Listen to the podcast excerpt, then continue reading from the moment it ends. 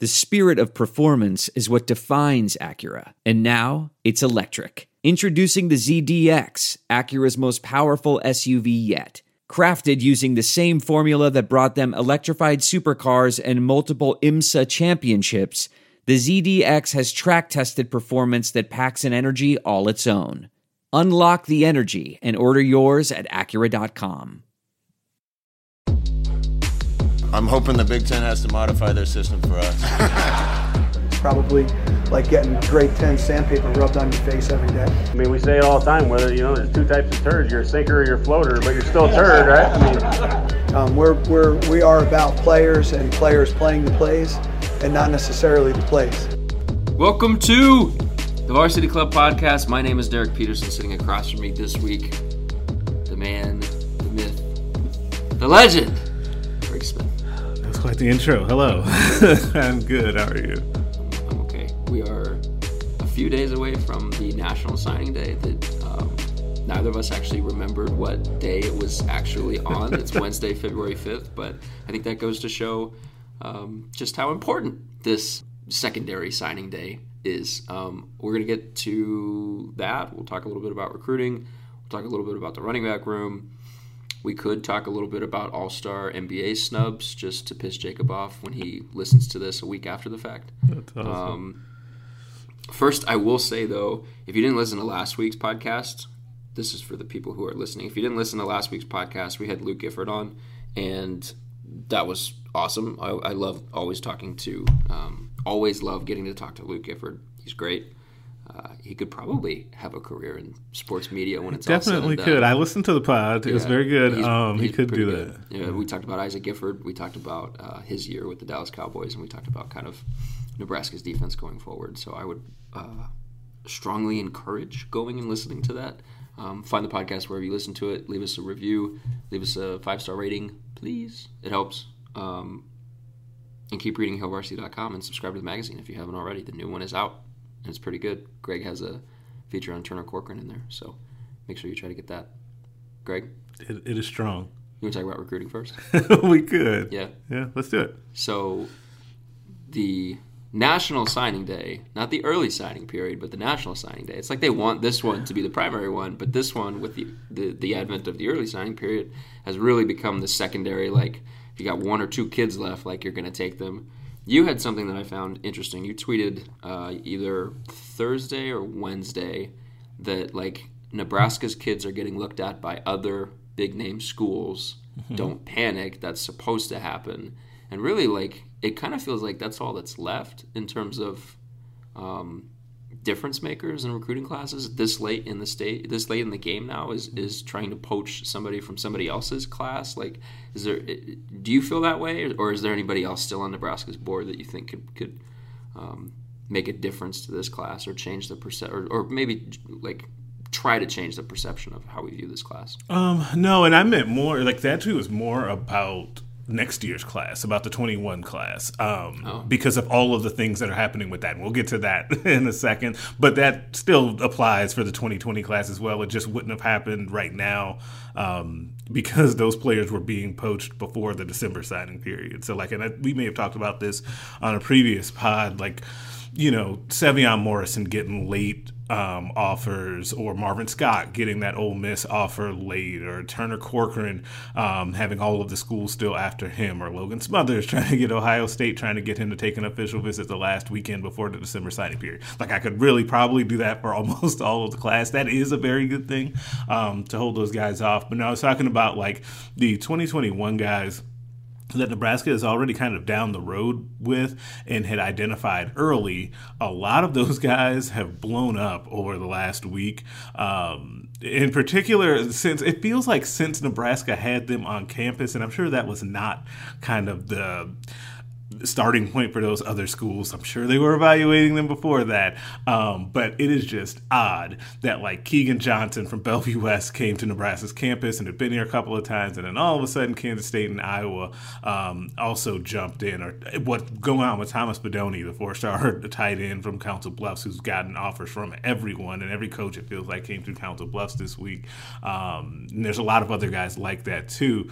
But with the 2020 group, we're really only talking about two names right now now. Um, defensive end Tanavai Tanoa, um, big defensive end out of Utah, who came for an official visit actually in December, but elected not to sign. Is that Kanawai Noah just trying to get an extra four years of eligibility? no, it, that would be funny, um, but it's not. I never thought about that until you said that. Um, he visited in December, elected not to sign in December, was still taking some visits. Um, I don't know that he's going to end up at Nebraska. You also have Chris Abrams-Draine, who was the only 2020 official visitor to come to Nebraska during this month, which tells you a lot about what's happening with 2020 recruiting for Nebraska. Like it just really is non-existent. I don't think he's coming to Nebraska either. Spoiler alert: um, he probably goes somewhere in the SEC, probably Missouri. Um, I think Tanoa ends up at Utah. well, everyone that's committed right now is signed. Yeah, like so many guys. I think I don't know the exact percentage, but it, it's got to be in the 90s. Like it, it's it's a large percentage. So what's happened with this February signing period now is it's really for schools that went through a coaching transition. Which really sucks if you're a school that went through a coaching transition because think about the the small pool of players that you're all having to pick over if you're Ole Miss or Florida State or some of those schools that kind of went through a little more tumultuous times to get to their um, coaching change. Like if you had something like Mississippi State, where didn't that happen right after the signing period. I feel like all those guys.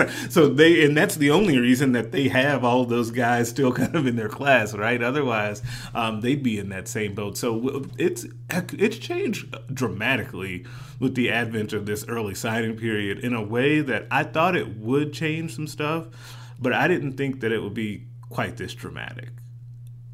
And I, I don't know if that's it's not necessarily good or bad, unless your team going through a coaching change. If you're going through a coaching change, this isn't good for you. Yeah. Specifically on Nebraska, though, they're at 84 scholarships play, scholarship players right now heading into the 2020 season. So it would make more sense to hold some spots open for because I, I think they're assuming transfers. A handful of um, guys will continue to leave the program. They already had a couple, but a handful more will, more will leave. If I can talk, I can't talk today. Apparently, um, is it one of those situations where you feel like they're going to be active in the grad transfer market? I do, I do think that they'll be active in looking. Um, I've been curious, and we we're starting to get enough um, data here on how Nebraska handles the transfer portal and guys coming in. It does not feel like they're always super active in that. Right, like it, it feels like it doesn't feel like whereas like the like fans and I get this all the time. Anytime a guy puts his name in the transfer portal, especially if they're a tall wide receiver, an offensive lineman, and a front seven defensive player, like fans are going nuts saying Nebraska should contact him, and I don't know that Nebraska is always contacting those guys at the rate that Nebraska that Nebraska fans think that they should. Um, they just assess the need a little bit differently, but there's a couple of different ways that they can go with those two additional spots because they can elect to chase grad transfers or guys that are just traditional transfers um, as we go along, especially because a new batch will come open or come available after spring ball. You can also roll those over to next year because the 2021 class is shaping up to be another strong year. If they get off to a hot start, they may want to have a couple extra spots for that class, and I don't, I wouldn't be mad at that at, at that strategy. Um, but also, if they're at 84 scholarships right now, keep in mind. Isaac Gifford is going on scholarship, who we opened up talking about. So there's one, and I think Luke Reimer is going on scholarship. So I mean, one there's of the another linebackers is going on scholarship. Yeah, I think I or think Joey Johnson. yeah. And so yeah, so even if you say just either one, then they're gonna need those scholarships. And they're still, like you said, going to have guys still leave the program as well. Did you uh, were you surprised at all by um, Jaylin Bradley's departure? It seemed like if it, it to me, it seemed like that was something that probably, or I would have guessed would have happened last year, and then it didn't. And then he was around, and I thought, okay, well maybe he's just sticking it out. Maybe there's a reason he's sticking it out because him and, and Jaevon McQuitty to me felt like two guys who uh, were going to leave at the same time, or who should have left at the same time. And McQuitty is still here, and Bradley has now gone. Do you expect there to be a, a, a couple more of those types of cases where guys are like, we've been waiting for it, and they finally just pull the trigger this year, or were you a little bit surprised by Jaylin. Um, I was not surprised by Jaylin. I'm. I agree and disagree with you about the last year thing. I think that it depends on what timing we're talking about. If we're talking about around August, um, then yeah, I could see that. But this time last year, no, because if you think back to this time last year, like he had a shot to make a move. Like that was his I mean, time. once you get through, once you had gotten through spring ball last year, and the talk was Brody Belt and not Jaylin Bradley, like that was the time Okay, yeah, that yes, said, right, I'm totally to with you. on." Yeah, yeah, yeah. Then that's what, yeah, that's what it built to. Yes, I, I agree with you there. That if at that point, if I'm him, I'm thinking, ooh, this might not be, it might not happen for me here. Yeah. Um, and I do expect to see more guys leave, and there, there are spots on the team. And you mentioned McQuitty, but wide receiver, it, I just feel like someone's going to have to go at wide receiver because you just have too many new bodies coming in. And so someone's going to be hurt and upset about not getting playing time. Okay, this like, it's not gonna going happen. to be like- popular, but I don't think that Cade Warner is in the plans. Is that crazy to like? I like. He's been okay for them, and he he's been relied on for them over the last two years. Almost kind of, it's it's crazy to think about. But now they have their guys, and they have a room that looks like the way that they want it to look.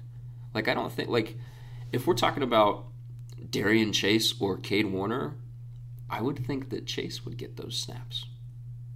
That will be interesting to see because I've not considered that because he's been Warner has. I feel like he's one of those guys that like his contribution has been overstated, but at the same time he gives you something. And that sounds so bad, but I kind of I don't know how else to say that.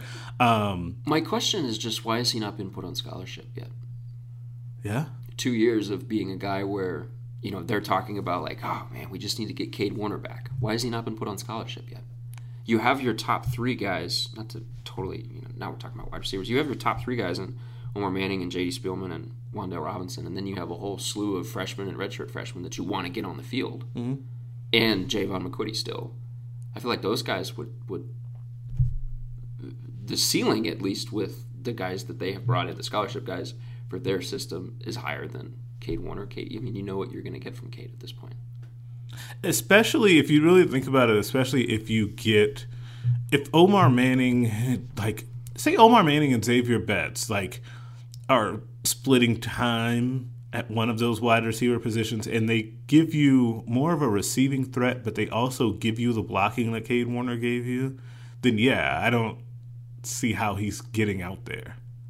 So I so I, I kind of agree with you there. I never I had not considered that until you kind of mentioned it because I've always kind of considered him as part of the plan. But if you think about it that way, then Really? maybe not. Yeah, but I never. But but what you said about why hasn't he put been put on scholarship yet, especially given all the wide receiver struggles.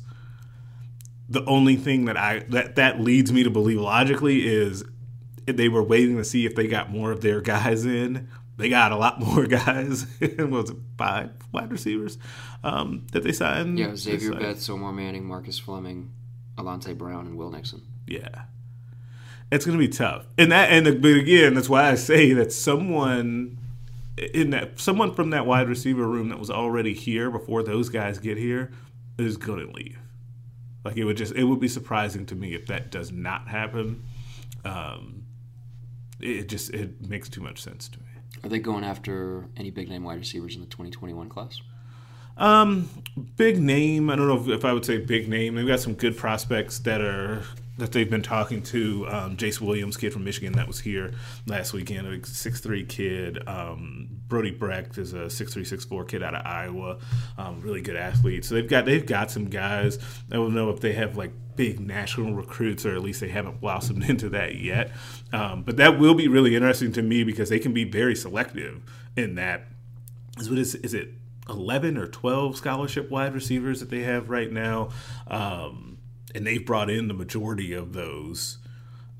Then they they they have the and they're so young at that position that they have the opportunity to really be selective in that, which is a good position to be in if you get a couple of those guys to step up this year. Like a couple of them have to play well so that you start to feel really good about that depth.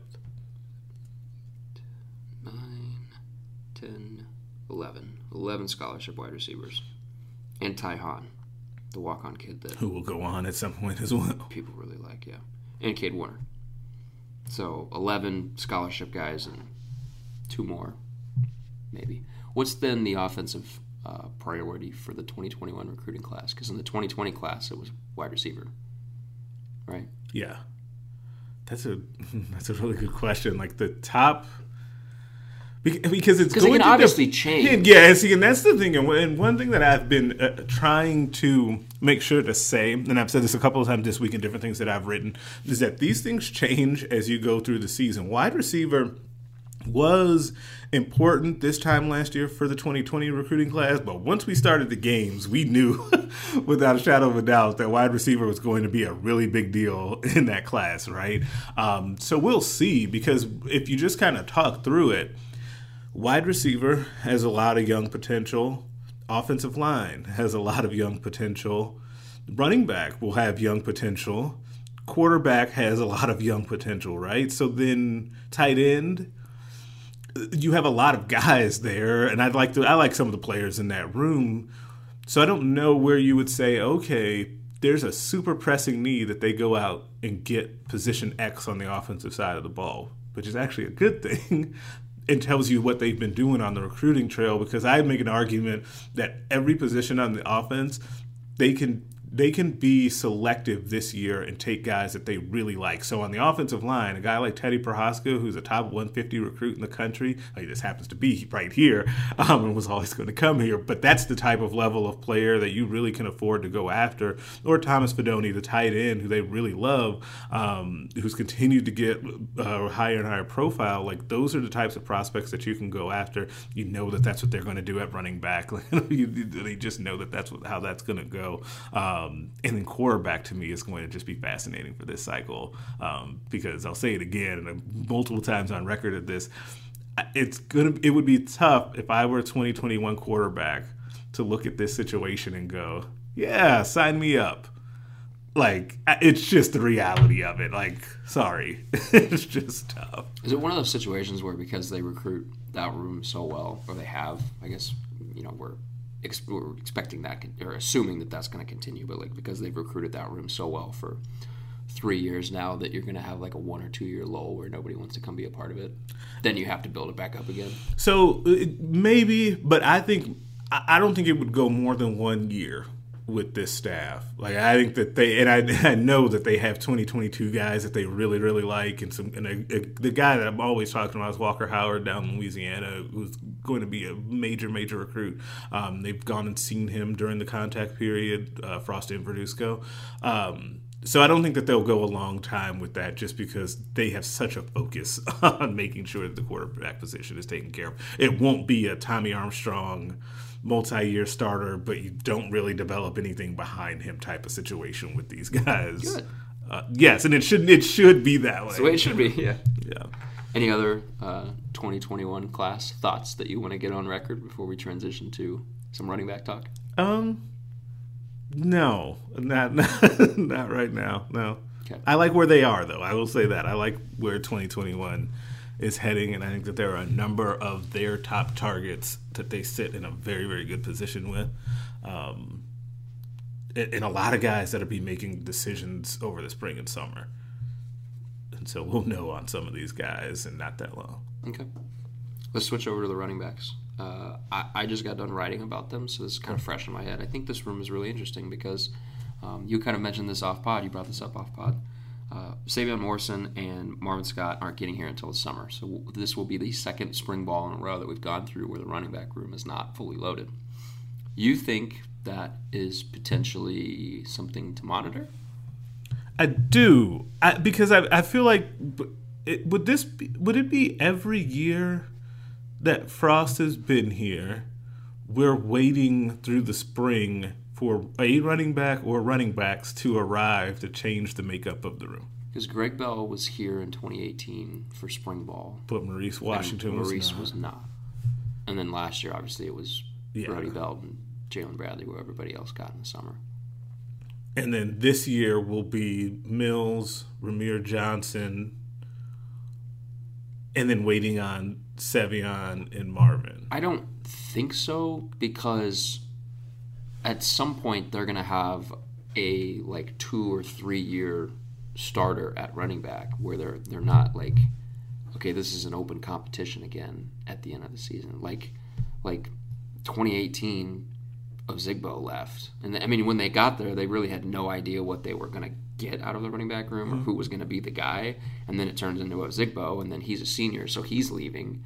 And then you're you're having to build up the room because Greg Bell left midseason and so you don't really have anything to work with in the spring. But then this year, like I don't think it's an issue. You've got Dedrick Mills and Rahmir Johnson. And I feel like we should not forget him in that Thompkins, equation. because Frost said Frost said he would be ready for spring ball. That was the plan. I'll be curious to see that. Um, I- which, if that's the plan, great. Um, because he's a complete wild card in the situation. Because if you get anything from him in the spring, as talented as he was in high school, like that would be great. Um, and so, yeah. So, okay, you've talked me into it a little bit that it would be. It's a little bit different. Um, it's definitely different than last year. Like I would definitely say that because it, it, I mean we just knew basically the guys that were here in the spring were not going to be the main guys, and they were waiting for those other guys to get here. Um, this year, I think the big storyline of this spring will be the progress of Rahmir Johnson. Like it's seeing how how much pressure he can take off of Dedrick Mills. Because I think Dedrick Mills is the starter. I think he's the guy. Like I think he should be the guy. But I think that Rahmir Johnson, because you know that you're going to have to have a second running back in this system at all times, I think that his progress will be really interesting to follow. So the thing that I think will be the key of the spring is the thing you, you so you, you said he should be the guy. Okay. That to me is the key. Will he be? Mills. Yeah. Okay. Will he be? Are they? Will they just let him run wild? Because he averaged. What did he average? Like five. I think he was at five point two yards a carry last year. Yeah, five point two. But he only carried it 143 times. Adrian Martinez carried it 144 times.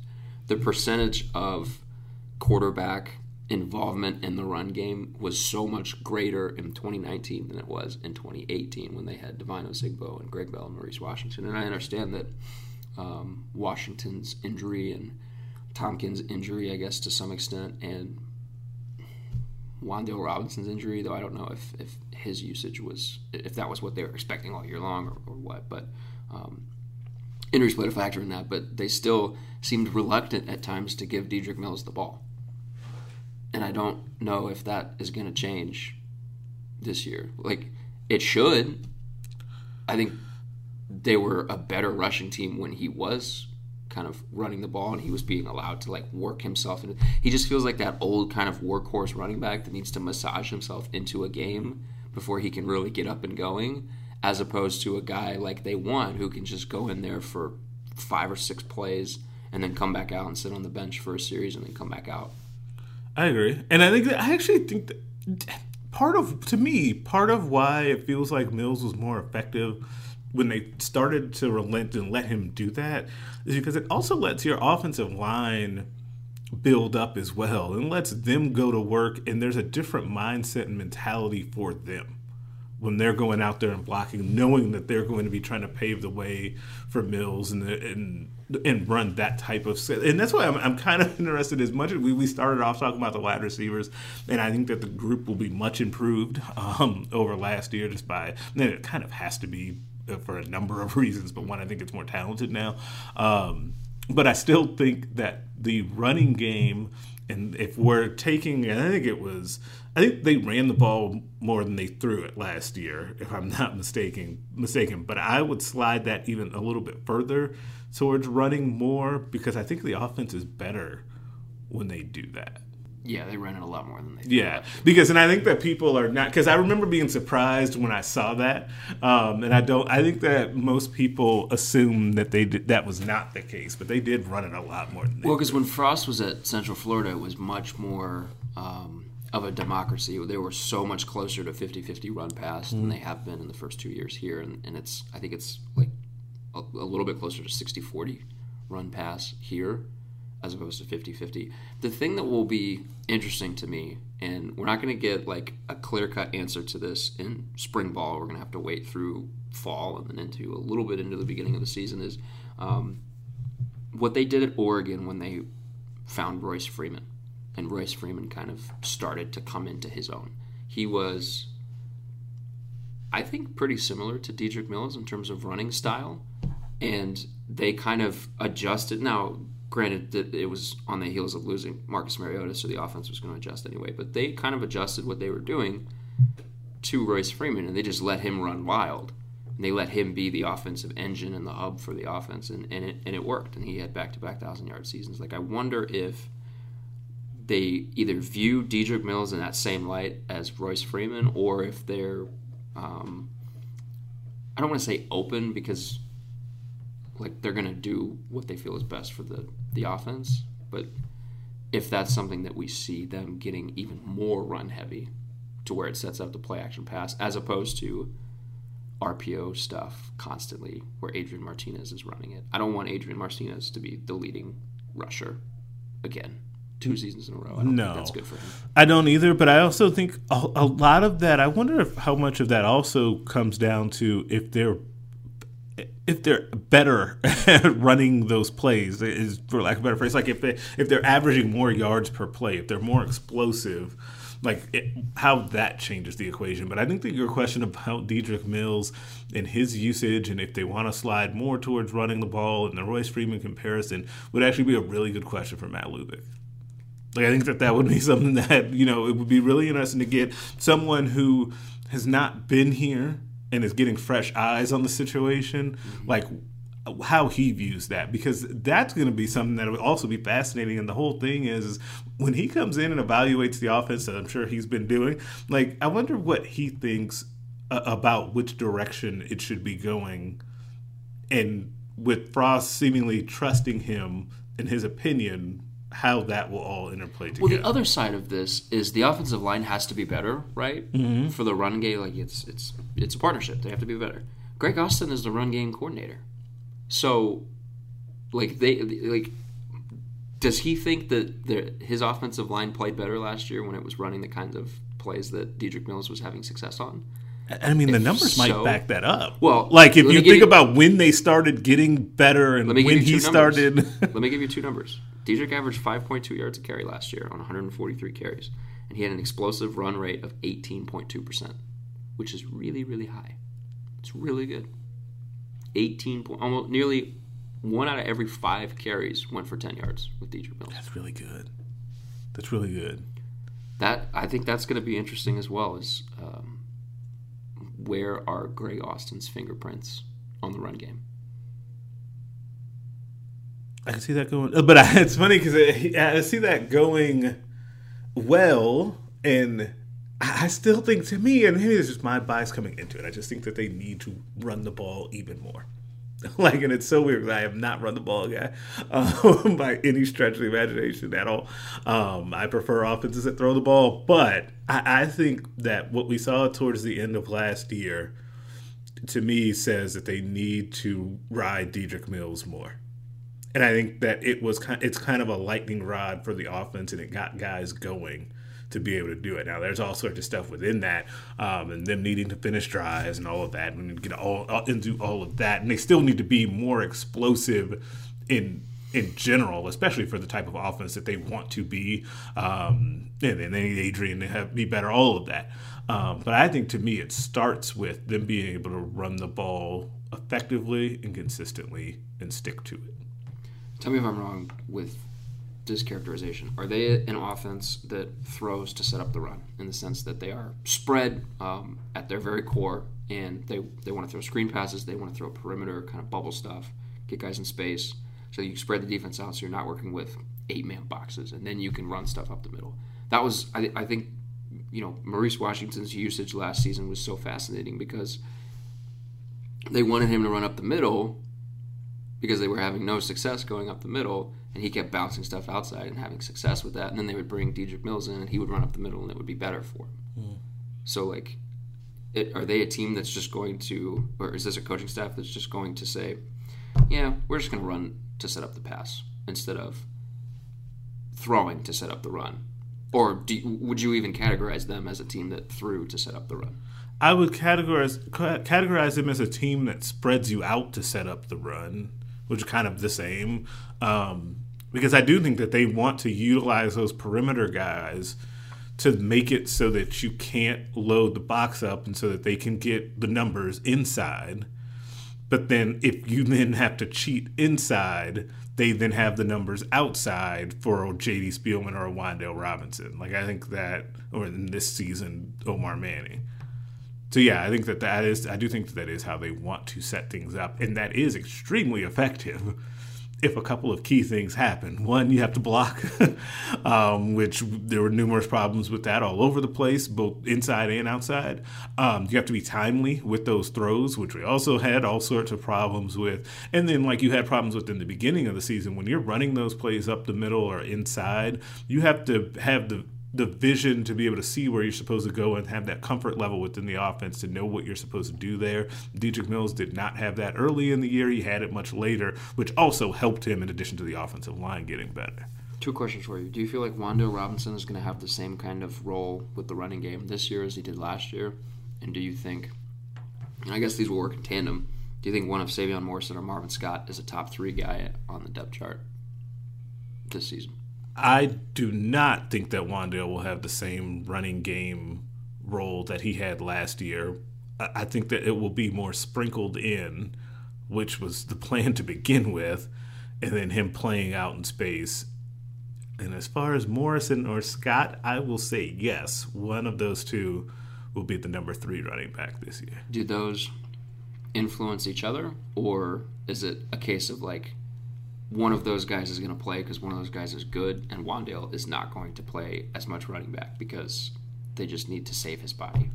It needs to be that one of them is good, and that they they that one of those guys comes in this summer, and Held and Frost and Lubick say, okay, we feel good to not put Wan'Dale back there because Sevion Morrison, we know that he can handle five carries a game, right? Um, that's what it needs to be, and I think that that's what ends up happening. And I don't know if it's Sevion or Marvin. I go back and forth which of those two I think will be better, quicker. I tend to think it's going to be Marvin Scott just because his body is more ready. Um, but by no means am I discounting Sevion or like his ability in the short or long term. I think he's going to be really good. I think he would be the better, or he will be the better running back for them, but I think Marvin Scott will be playing earlier.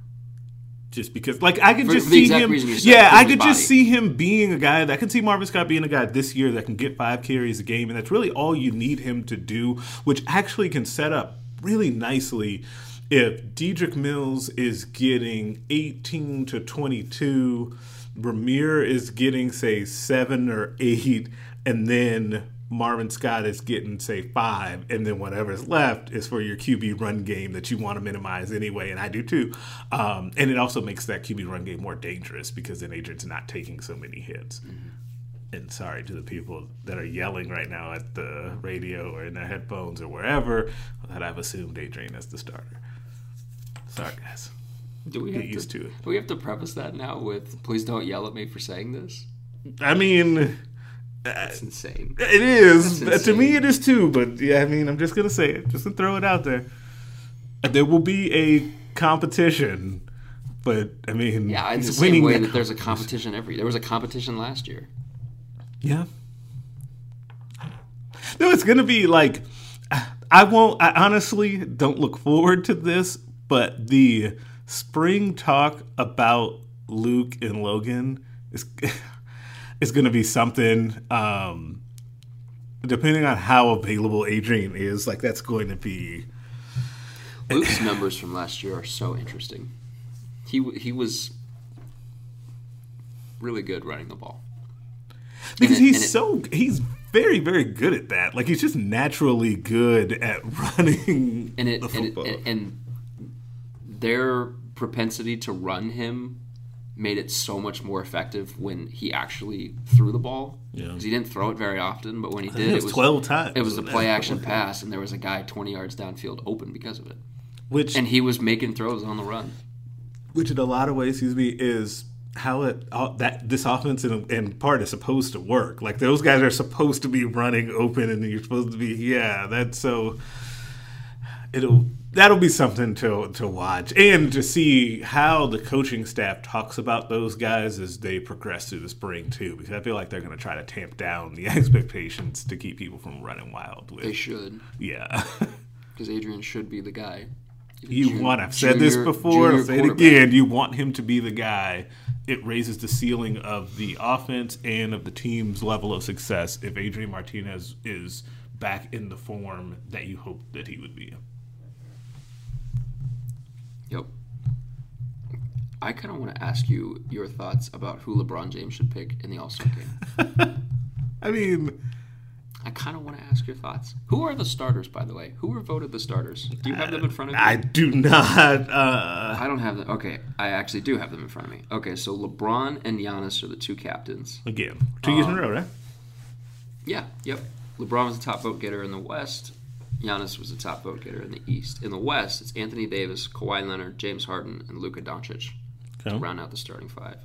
In the East, it is Kemba Walker, Trae Young, Pascal Siakam, and Joel Embiid. Is Khris Middleton not on there? No, a starter? No. Are you kidding me? No, not a starter. No, no, we're talking about starters. Oh, okay, sorry. Okay, haven't got to sorry. Say, say those. Say the Eastern Conference guys again. I'm sorry. I, Okay. yeah, I, I locked into. Kemba Walker, Trae Young, Pascal Siakam, and Joel Embiid. You know what I'm going to do? I'm going to write on the dry erase board. That's what I'm going to do. Uh, let's just say LeBron gets the first pick. Okay. Do you think he's Team Tampa again this year? No, I think he got his guy, which was a great moment. If you don't remember from last year when they did the draft, and he took AD and G- and Giannis said, "Isn't that tampering?" Like Yeah. it was great. That was a great moment. Um, no, I think he takes AD, even though he actually joked um, in a post game, I think last week, and said he might not like him like that to take him first again. uh, but it was just, he was just being funny. Um, but yeah, so AD, I think is the first pick for LeBron. All right. If I'm Giannis, I would probably take Kawhi. So then who would your second pick be? Luka. No, uh, I take the no. If I'm LeBron, like this for my own selfish interest, I want it to be Trae Young. like I want Your own selfish interest being LeBron or your own selfish interest being Greg Smith, me fantasy owner of Yeah, Young? well that too, but all of the above because I want to see LeBron, AD, and Trae Young on the team together. You're not going to get Trae Young from the Atlanta Hawks. Like I'm, I'm just saying, I just want to see him out there, man. All right, fine.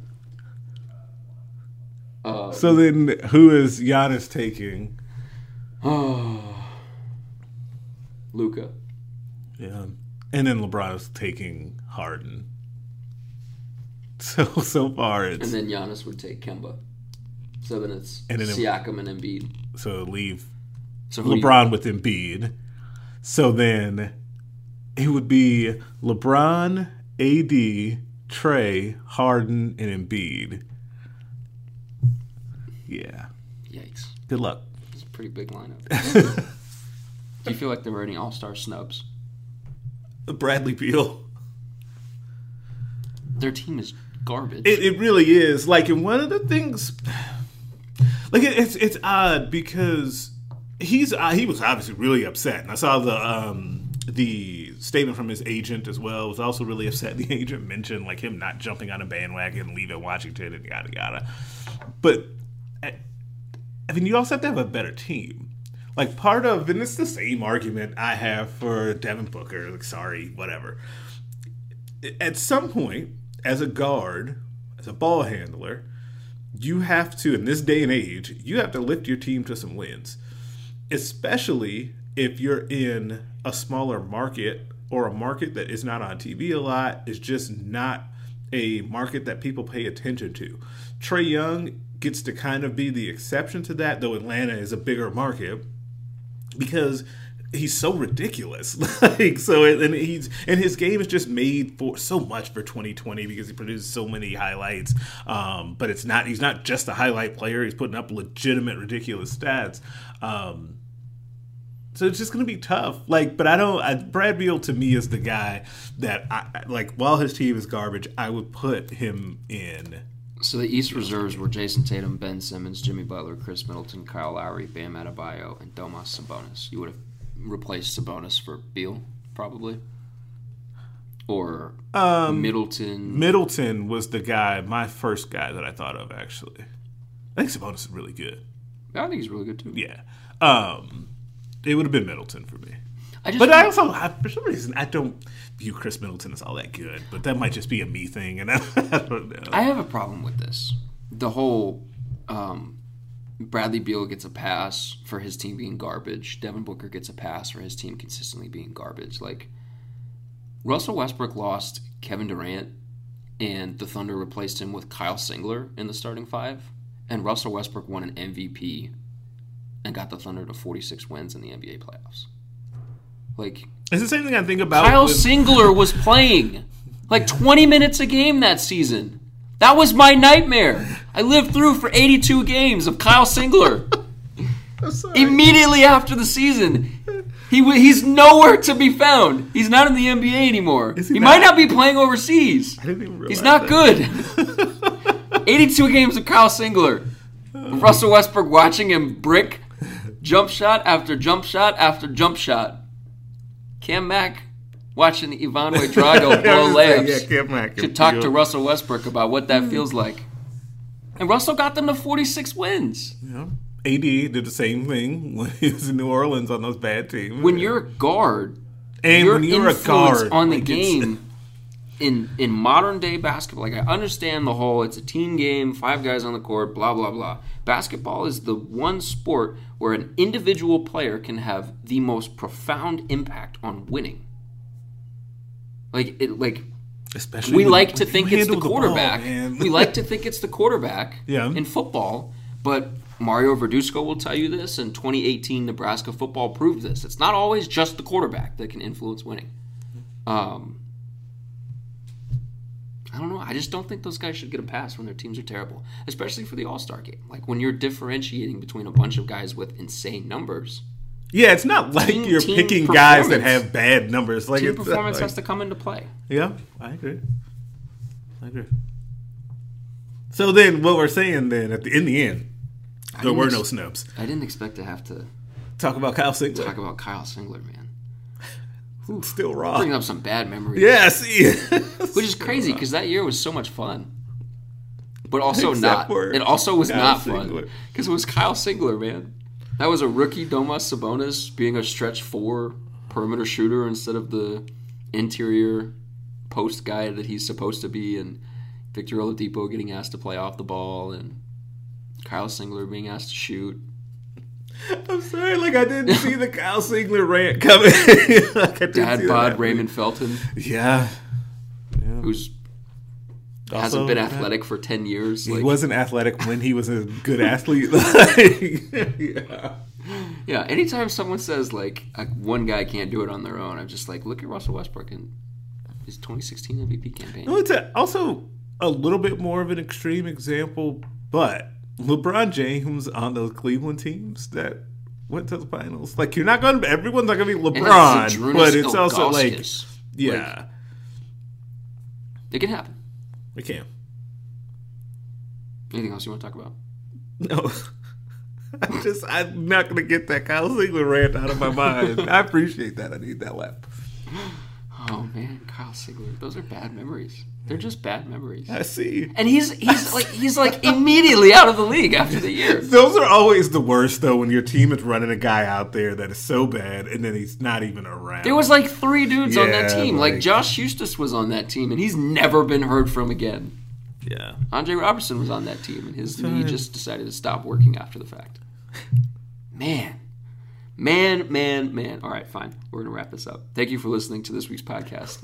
now that I'm upset Yep. thinking about Kyle Singler, oh man, we will be back next week with another podcast. In the meantime, keep reading HailVarsity.com. Read Big Red Recon, which is out. Um, read Jacob Padilla's basketball coverage, which is always good. And uh, we'll be back next week.